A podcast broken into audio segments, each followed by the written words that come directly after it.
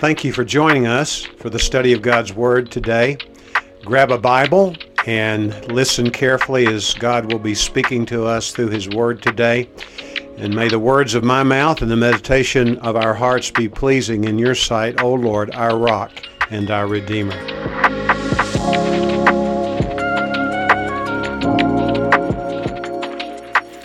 If you have your Bible, please take it and turn to the book of James. Today we're going to take a look at the introductory words recorded in this great epistle from the brother, half brother, albeit, of the Lord Jesus Christ himself, James. I recently heard about a Sunday school class. It was a men's Sunday school class. And every week, the teacher would ask someone or all to share their favorite verse of Scripture. And every week, one man would stand, if no one else did, and he quoted his favorite verse. The teacher also said, Would you please tell us where it's found in the Bible? He would begin by saying, This verse is found somewhere in the Old Testament. I just can't remember where. And then he would proceed to quote the verse Grin and bear it. This man was familiar with the scriptures, and some of you are too, I can tell. This whole idea is certainly not in the scripture, but the question that I would like to raise today, and it's really not I who will raise it, it is the Word of God and God Himself who will address us, I believe, about this whole matter of life. Is life something that is to be endured or enjoyed? Think about that for a moment. For some of you here today, it's all you can do to grin and bear it. You are in a situation that is seemingly impossible for you. It's very painful. And you've asked the Lord, Why, Lord? Why are you allowing me to go through this situation? And there seems to be no answer for that, at least to this point this morning hopefully will help you to understand why you're going through it and not only give you the capacity to endure it, but actually to enjoy life. Not necessarily the circumstance, but enjoy the life that you have. I've already mentioned in passing this morning, the Bible says in the Psalms, This is the day the Lord has made. Let us rejoice in it. Well, rejoice not in the stuff that's in it necessarily, but in it. And who would be the object of our rejoicing? It would be the Lord Himself, wouldn't it? I cannot help but think about the Apostle Paul, a man in his 60s, a man who was not well. He had problems with his eyes. The situation, the condition disfigured him. He was hard to look at. He was actually hard to listen to. We know that from something he writes to the Corinthian church. But this man, when he was in prison at the age of 60 plus, a man who was infirmed, this is what he says in the book of Philippians Rejoice in the Lord always. I will say it again, rejoice. Let your gentleness be evident to all the Lord is near. This is the same man who wrote in his first epistle that he wrote, probably the book of First Thessalonians, he writes these closing remarks Praise the Lord forevermore. In everything give thanks, for this is the will of God in Christ concerning you. If you are in Jesus Christ, God's will for you is that you thank the Lord for everything. Come on, Paul. You mean I'm supposed to thank the Lord for things that I would see as negative and really are on the surface, if not under the surface, negative in my life? How do I do that? When Paul wrote to the Ephesians, and he was talking about what characterizes a spirit filled church, and remember that the whole is the sum of the parts. And if we are part of a spirit filled church, we are also to be filled with the Holy Spirit. That sounds so mysterious and otherworldly. This idea of what does it mean to be filled with the Holy Spirit of God? Simply put, it means to be controlled by the Spirit of God. It means to be submitted to Him in such a way that He dominates your life.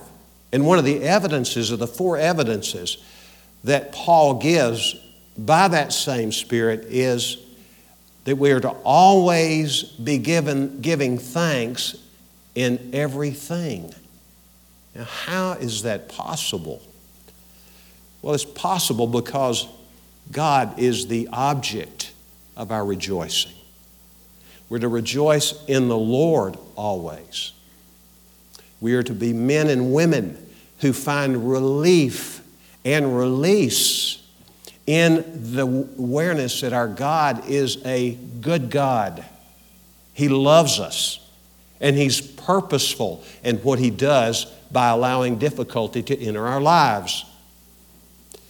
The Bible says God causes all things to work together for good to those who love God and are called according to His purpose. If you know Jesus Christ as your Lord and Savior, you can bank on it. God, as your Father, will cause everything to work for good in your life. It may not seem so immediately. There may be intervals on the journey where it seems like He has vacated the premises. But the reality is, He's with us wherever we are. Our responsibility is to seek the Lord and His strength, to seek His face continually, to recognize that He's there even when we don't feel it, and most especially when we don't feel like He's there. I'll never forget reading and it dawning on me for the first time about Samson. You remember Samson? Samson was a playboy deluxe. He was with woman, one woman one day and another one the next, it seems. So the story goes. He was one of the judges of Israel. And Delilah was his downfall. He finally met a woman that he couldn't match. You remember what she kept hounding him about? Give me the secret of your strength. And he averted that. He gave her false information a couple of times. And finally, in a moment of great weakness, he said, Okay, okay, I'm going to tell you. And he told her, and then she responded by cutting off what would probably have been dreadlocks. And he was so worn out, he didn't even move, evidently, when she was doing the deed. And the next thing he knew, he was awakened by her saying, Samson, Samson, the Philistines are upon you. And he jumps up, and this is what ran through his mind. Listen carefully. He said, I will do what I've always done in similar situations. I will rise up and I will whip the Philistines. Read the story. And the scripture goes on to say that he said that not knowing that the Spirit of God had left him. He felt the same way then that he felt when the Spirit of the Lord came upon him in other circumstances and he won miraculous victories. Supernatural power came upon him. But this time, he didn't feel any differently. But the Spirit of God was not with him. Please understand. When God is with us, we don't always know He's with us in our feelings. But be sure, if you know Him through Jesus Christ, He has come to indwell you. The Bible says if anyone does not have the Spirit of Christ, that person does not belong to Christ. What do you not know that your body is the temple of the Holy Spirit who is in you? And you are not your own. This is a wonderful relationship we have with God, isn't it? And He's with us. Some of you know the name C.S. Lewis. Most of you probably have heard it, know something about C.S. Lewis. Some of you have been impacted by his writings. I'm one such person. C.S. Lewis was influenced more than anyone else whose books he read, he read voraciously by a man named George MacDonald. I'm not sure Lewis ever actually met MacDonald face to face, but he read every one of the many volumes of literature that MacDonald wrote. MacDonald's favorite genre of writing were novels. He was a great novelist. He was a Scot, and he was wonderful with words, and he wove these beautiful stories. And in one of those books, one of the characters, a young lady, says in a moment of despair, in the presence of her mentor, she says, I wish I had never been made. And then her mentor said to her, My dear, you're not made yet. You're only being made. This is the Maker's process in your life. Before we look at the text, let me go ahead and say this. I hope you know, and if you don't, you will, I believe, after we finish today, that the Lord not only can cause all things, even the bad things that happen to you in your life as His child, to turn out for good so that you will be molded more fully in the image of His Son. But what we know about the Lord is that He actually is involved in the process. Four verses from the book of Psalms 119, 67, and 71, 75, and then 92. Listen carefully. He says, Before I was afflicted, I went astray, but now I keep your word. Wouldn't you say that would be an outcome that would be positive for you and me if I have trouble and I get some kind of action that I would consider afflicting happen to me? You plug in the scenario in your life. Think about something that you may be dealing with today or something that you have dealt with the past in the past and think about that. It was good for me that I was afflicted, the psalmist said. It was good because the Lord used that in my life. He says, going on, before I was afflicted, I went astray, but now I keep your word. It's good for me that I was afflicted so that I could learn your statutes. I could learn your word and I could learn who you are. And then he says in the 75th verse, he says, It was you, God, who afflicted me in this process. Now, that does not quite fit our thinking about God. But God disciplines those whom He loves. A father, a mother who does not care enough about her children, I'm talking about on the physical realm, in the physical world, and doesn't di- discipline a child, that's no love, is it? You're really not loving your child if you don't cause him or her to behave, as we would say, or mind you. And our Father is no different. We learn what fathering is intuitively, being made in the image of God by what we see Him doing. And then in Psalm 119, 92, this is what the Bible says. It says, If your word, your law, actually had not been my delight, I would have perished in my affliction. Some of you may feel like you're on the edge of perishing because of the problem you have. You're thinking, I just can't take this anymore. I'm at my wits' end. I'm at the end of my rope. I'm done. Well, look, God knows that. And what we do know is that God is not going to allow you to be tempted and tried beyond what you can bear if you are His child. He is going to show you a way out. And what we're going to learn in this passage in the book of James and associated passages is that our God is purposeful in what He allows in our lives that's negative, and He uses those things to shape us into the image of His Son. Now let's read. James 1 2 through 4. Consider it all joy, my brothers, when you encounter various trials, knowing that the testing of your faith produces endurance, and let endurance have its perfect result, that you may be perfect and complete, lacking in nothing. What are trials all about? This passage is very clear, I believe. First of all, I'm going to talk about what it's not about, what they are not about, what God's not about in trials in our lives. Trials are not designed to cripple you. This was and is the prevailing attitude toward trials. We chafe under trials, and I don't want to make less of them than they are. They are difficult. We read from the 50th Psalm.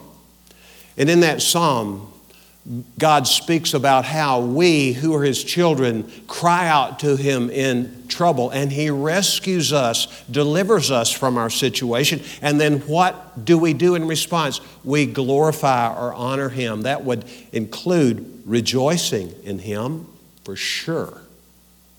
Consider it pure joy, this says, all joy when you face trials of many kinds. What doesn't appear to our English reading eyes would be apparent, or ears would be apparent to those who first heard this letter, read, or read it and studied it themselves. This is what it literally means when it says, Consider it all joy. Listen carefully. Start considering it all joy. That thought had not occurred to the audience that James wrote to, and it doesn't occur to us. We, like James readers, consider it pure hell sometimes. Do we not? When we encounter trials. Think about the types of trials that these people to whom this letter was first read and written found themselves in. I'm just going to give you the references. We won't look at all of them. But in chapter 2, verse 5, what we learn is many of them were poor. Have any of you really been poor? Have you ever wondered where your next meal was going to come from? How you were going to pay the next bill that was going to come in the mail? Have you been there? That can be stressful, for sure. In the fourth chapter, in the 11th verse, we see that they were slandering each other. Hey, we've got enough problems with people outside the body of Christ criticizing us, do we not? To have to deal with criticism and slander and gossip and everything in the body of Christ, it's out of bounds. It does not belong. But they were dealing with this.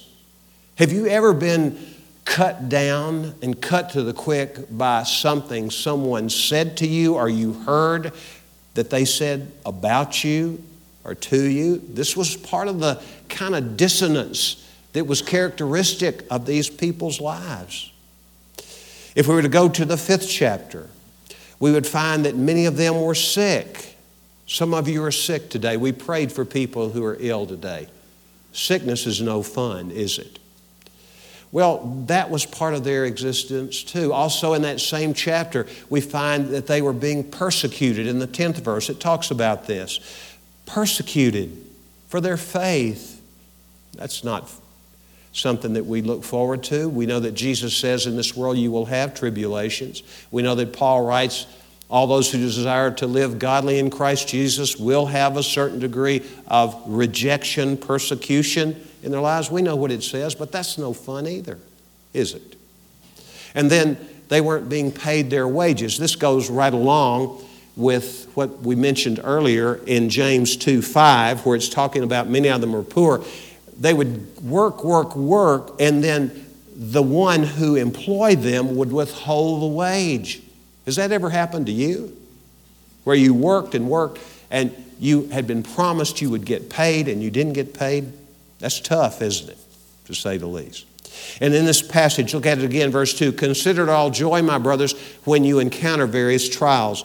We have all kinds of trials. They were having various kinds of trials. We've seen those. And we have similar trials and other kinds in addition to those.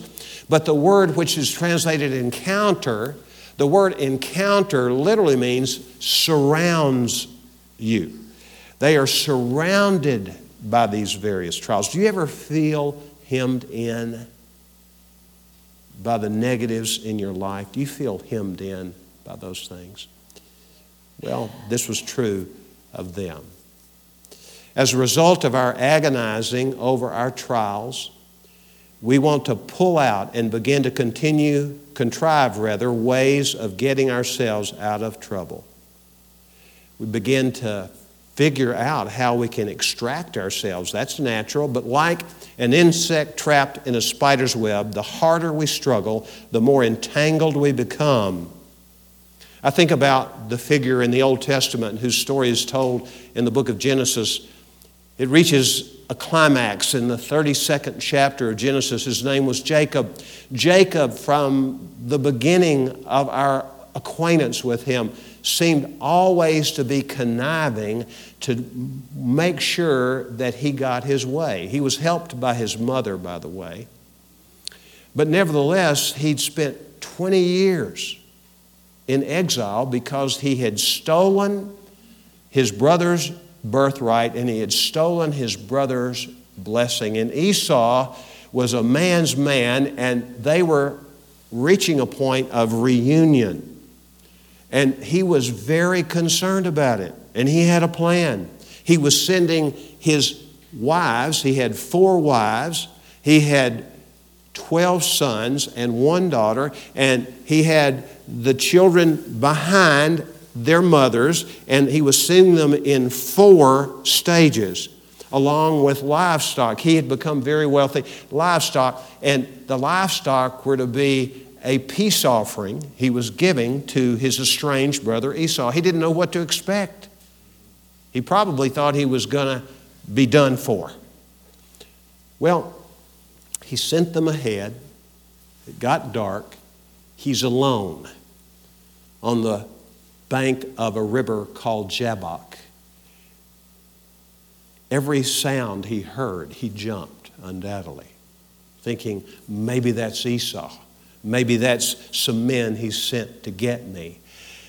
And all of a sudden, he saw a shadowy figure and he began to engage wrestling with this figure. And it turned out that this figure was none other than the angel of the Lord. And in fact, that would have been a pre incarnate visitation of Jesus Christ coming to wrestle with him. And the result of that was that he was a broken man broken on the shoals of his own selfishness, his own commitment to run his own life.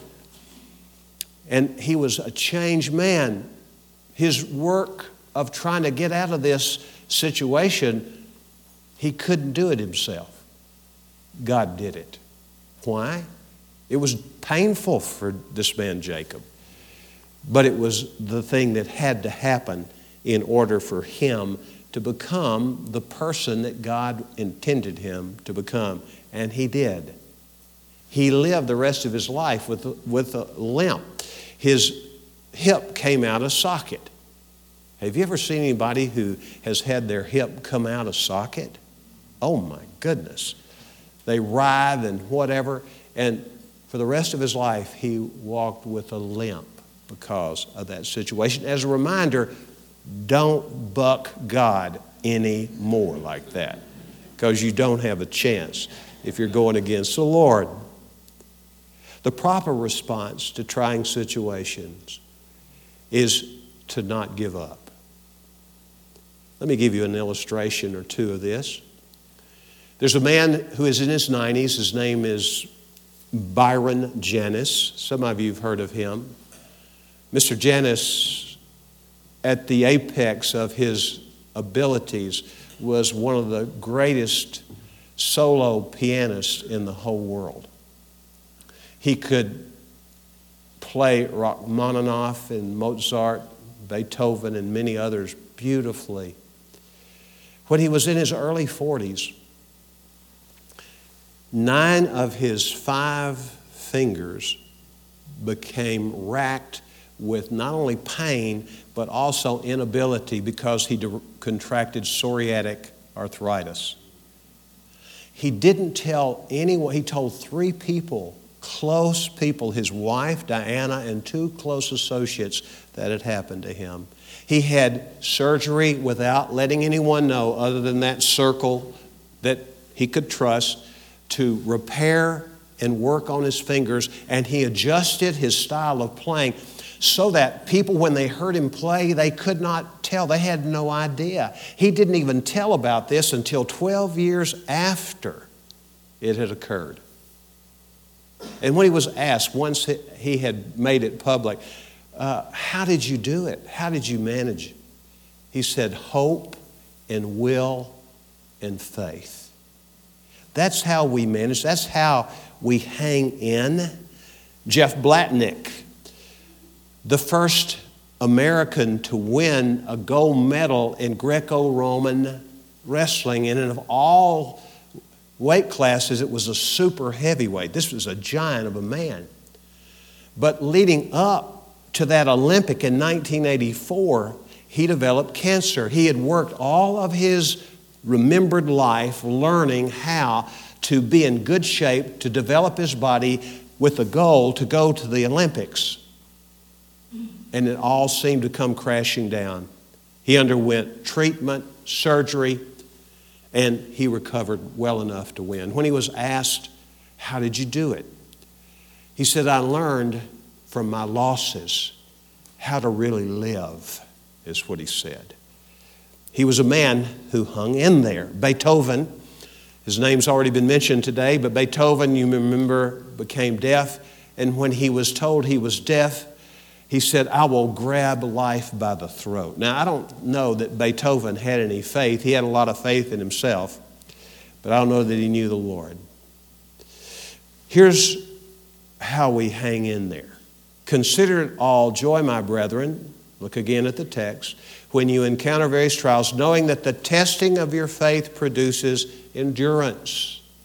That is what we must develop. This is what God wants us to do, to develop endurance. And the word which is translated endurance is a compound word in the New Testament language. The first part of that word, a standalone word, is the word under, and the second word is to live. When you put those together, what do you have? to live under. And that's what endurance means to live under great pressure and not to be defined by the pressure, but recognize there's purpose in the pressure. The purpose is to draw us nearer to the Lord, actually. And what could be bad about that?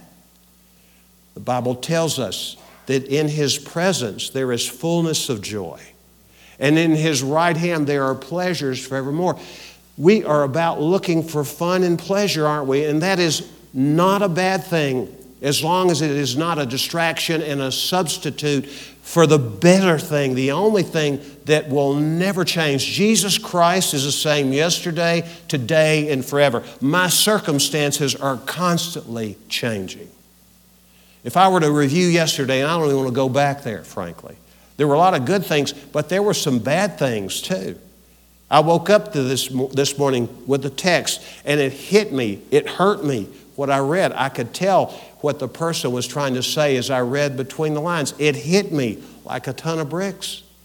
But what we need to understand is all of that stuff, all of that cacophony and dissonance in our lives, all the disturbances, we can count it joy because the Lord will transform you and me as we relate properly to Him, in submission to Him, and we believe what He says and we obey what He says. What does He say? Count it all joy. Start counting it all joy. Because being bummed out about it is getting you nowhere.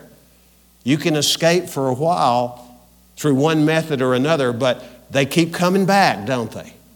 So, how do we overcome? If we know Christ, we overcome by doing what we are told to do. There's an Eastern proverb that goes right along with this, and it says there are only two which can surmount a pyramid the eagle and the snail. The snail. Wow, it reminds me of what Charles Spurgeon said about the snail. By perseverance, the snail reached the ark. Can you imagine how long it took a snail to get into the ark? Unbelievable. Unbelievable. The name Amy Carmichael may mean something to you. It's beside the point. She wouldn't care if anyone ever talked about her, if you know her life. She spent 55 uninterrupted years in India. She went there to serve the Lord as a missionary. She first thought she was going to serve him in Japan. Her health went bad. She went back to Great Britain. And then she got well enough, and then she goes to India to serve the Lord. Her heart was drawn toward a certain subset of the inhabitants. In the Hindu religion, young girls were brought by their parents and either given as a gift to the God that that temple was dedicated to, or was sold. Can you imagine taking your little girl to give into the hands of wicked men who would use those children for prostitution? And when she saw that, she was appalled. And she rescued the first girl. Her name was Preena. And Preena came, and Preena was scared, and she was disturbed for obvious reasons, but she soon grew to be more and more relaxed. And when she was asked, What is it about Amma, which in Hindi means mama, what is it about Amma that is so important to you? And she simply said, on behalf not only of her, but other young ladies who had come, who had been rescued. She said, Amma loves us. She went there and she lived that life. The last 20 years of her life, she was bedridden for 20 years. A young lady who was aspiring to be a missionary wrote a letter having heard about her accomplishments and simply said, Miss Carmichael, can you tell me what a missionary is? Let me read to you what she said. Simple sentence. Amy Carmichael wrote back and said, Being a missionary is simply a chance to die. There's a book by that title, A Chance to Die, written by Elizabeth Elliot, that tells her story. She didn't die physically through persecution. But the point being is, Jesus Christ says, If anyone wishes to come after me, let him deny himself, take up his cross daily, and follow me. We have to die to our own will in order to follow the Lord. And by the way, that is a good thing because we become more and more like the Lord Jesus Christ when we do just that. So, trials are not designed to cripple you. Trials really, we're going to see in a moment, can become your ally. What we know about trials is that without them there is no growth. Let's look at verse 4 of James. And let endurance have its perfect result, that you may be perfect and complete, lacking in nothing. Now, let me ask you would anybody in this room answer this question for me by raising your hand? If you are perfect, raise your hand. There's still work to be done, right? Well, none of us will be perfect in this life because we still have our own flesh to deal with, but we can move in the direction of biblical concept of perfection. The word translated perfect here is not the word which means flawless, it means functionally perfect. Perfect in the sense that you are doing what you were created to do. Now, let me illustrate this. I could have two bananas in my hand here, and one of them to look at it on the outside, you see no bruising, no blemish on the outside. We might say that's a perfect banana. In the other hand, I might have a banana which is bruised, maybe it's ripened a bit and the peeling has begun to darken. If I were to eat either of those bananas or both of them, I would get the same nutritional value out of both. The one that is bruised or uh, ripening too far, if I eat it, it's going to accomplish its purpose. The only kind of people whom God has to use are people who are bruised but are not defined by the bruising. They are changed by the bruising because they've yielded themselves to the Lord. They have known the joy of the Lord in the midst of their difficulties. And what we know from the book of Second Corinthians, the Bible says, Paul says this. He says, Our God is the God of all comfort who comforts us in our afflictions so that we can be used by Him to comfort others in their affliction, whatever kind there is. The kind of person that can help me when I'm hurting, when I'm suffering either emotionally or physically or any other way, spiritually, is a person who's been there, done that, yielded to the Lord, learned the secret of rejoicing in the Lord always, counting it all joy. And that person is a person who is mature. Mature people aren't know it alls. In fact, a mature person will probably not even claim to be mature. We're just not. Because why? We know we've got more growing to do. We know we don't always rejoice in the Lord when things go wrong, but it's becoming more and more the major theme of our lives when we face these kind of difficulties. Four, look at it again, and let endurance have its perfect result so that you may be perfect and complete lacking in nothing. The word complete is the same word that's used by Luke in Luke 3:16 when there's this lame man, you remember that Peter saw this lame man. Peter and John were in the temple, and this man said, Please give me some gold or silver if you have any. He says, Silver and gold have I none, but what I do have, I'm going to give to you. Rise up and walk. He rose up and walked, and Luke describes his healing as being complete.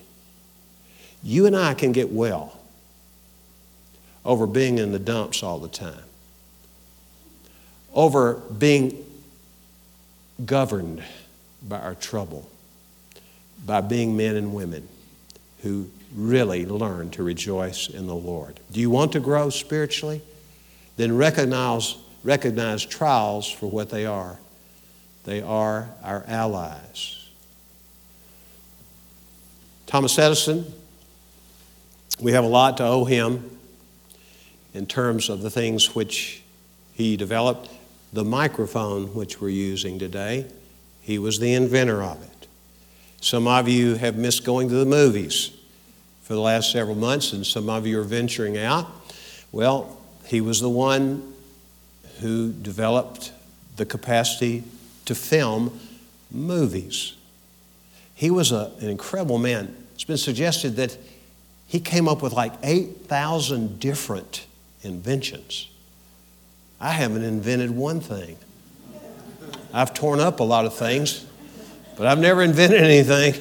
Wow, 8,000.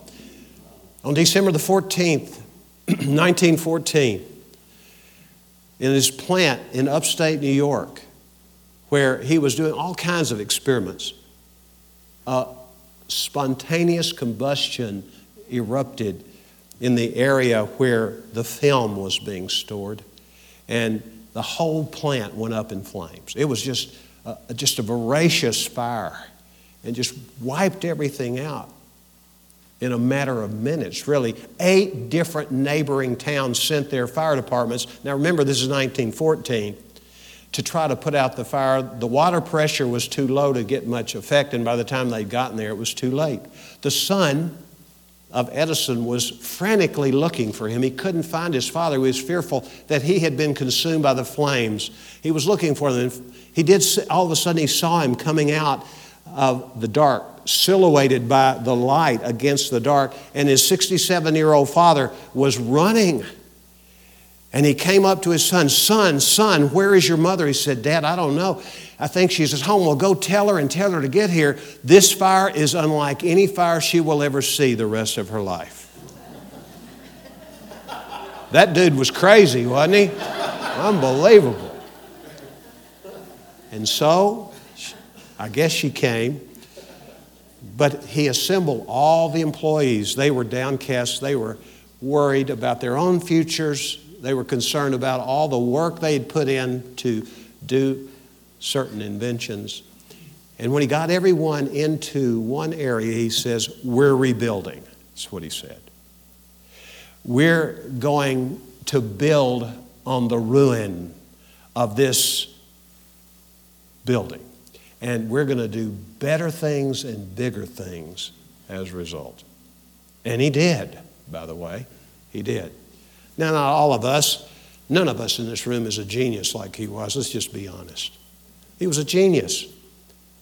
But he had that rare combination of not only being a genius, most geniuses are very melancholy, but he was big time optimistic, wasn't he? And he didn't give up. We cannot give up. Since trials are our allies, then we can meet them with joy. In the book of Nehemiah, the Bible says, The joy of the Lord is our strength. To the uninformed reader, James may be considered a naive romanticist or maybe even a sadomasochist at best when he says, Consider it pure joy. Is joy what Karl Marx described it as being as it relates to the Christian life. Is Christianity the opium of the people? Is something made up by religious people like me just to keep you at a place of equanimity in your life where you can continue to live and not be crushed by life? Joy is realizing that God is in control and even the stresses of life are able to turn out for your advantage. And more importantly, for His advantage. Because we do ourselves a great disservice if we don't recognize that our allegiance must be to Him.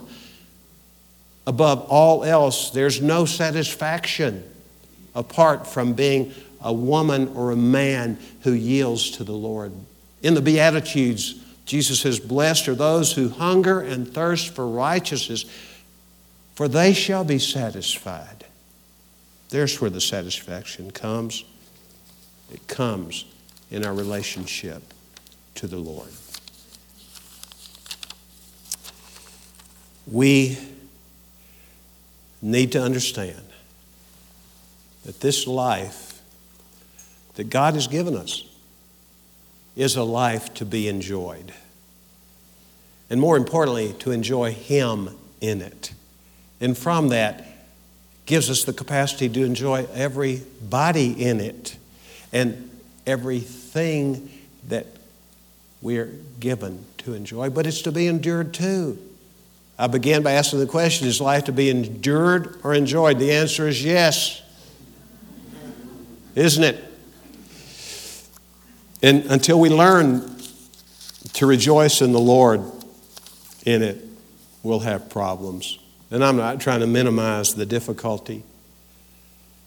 I'm reading from St. Augustine's Confessions. He's saying this to God. Listen to what he says. I love the transparency of Augustine. And you know, we who know Jesus, we're not going to say things are easy when they're not. We're going to tell others about our hardships. That's important because when we do show joy in the face of our hardships, the backdrop is a backdrop of God's sovereignty in our peace that He gives. Listen to what Augustine wrote My sorrows are evil, and they are at strife with joys that are good and I cannot tell which will gain the victory. He wasn't even sure about it for himself. Have pity on me, Lord, in my misery. I do not hide my wounds from you. I am sick and you are the physician. You are merciful. I have need of your mercy. Is not our life on earth a period of trial? For who would wish for hardship and difficulty? You command us to endure these troubles, not to love them. No one loves what he endures, even though he may be able to endure it. For though he may rejoice in his power of endurance, he would prefer, prefer that there should be nothing for him to endure. That's heaven, actually. No more sorrow, no more pain. But we have a slice of heaven now if we know the Lord. And we can have that. It's not an escape, it's more real than what we escape to in this life. And then I would like to read, on top of having read something from Augustine, Augustine rather, I'm going to read a poem that Amy Carmichael wrote. Listen carefully. Sometimes when we read the words of those who have been more than conquerors, we feel almost despondent. I feel that I shall never be like that. But they won through step by step. Listen carefully. By little bits of wills, little denials of self, little inward victories, by faithfulness in very little things. They became what they are no one sees these little hidden steps. They only see the accomplishment.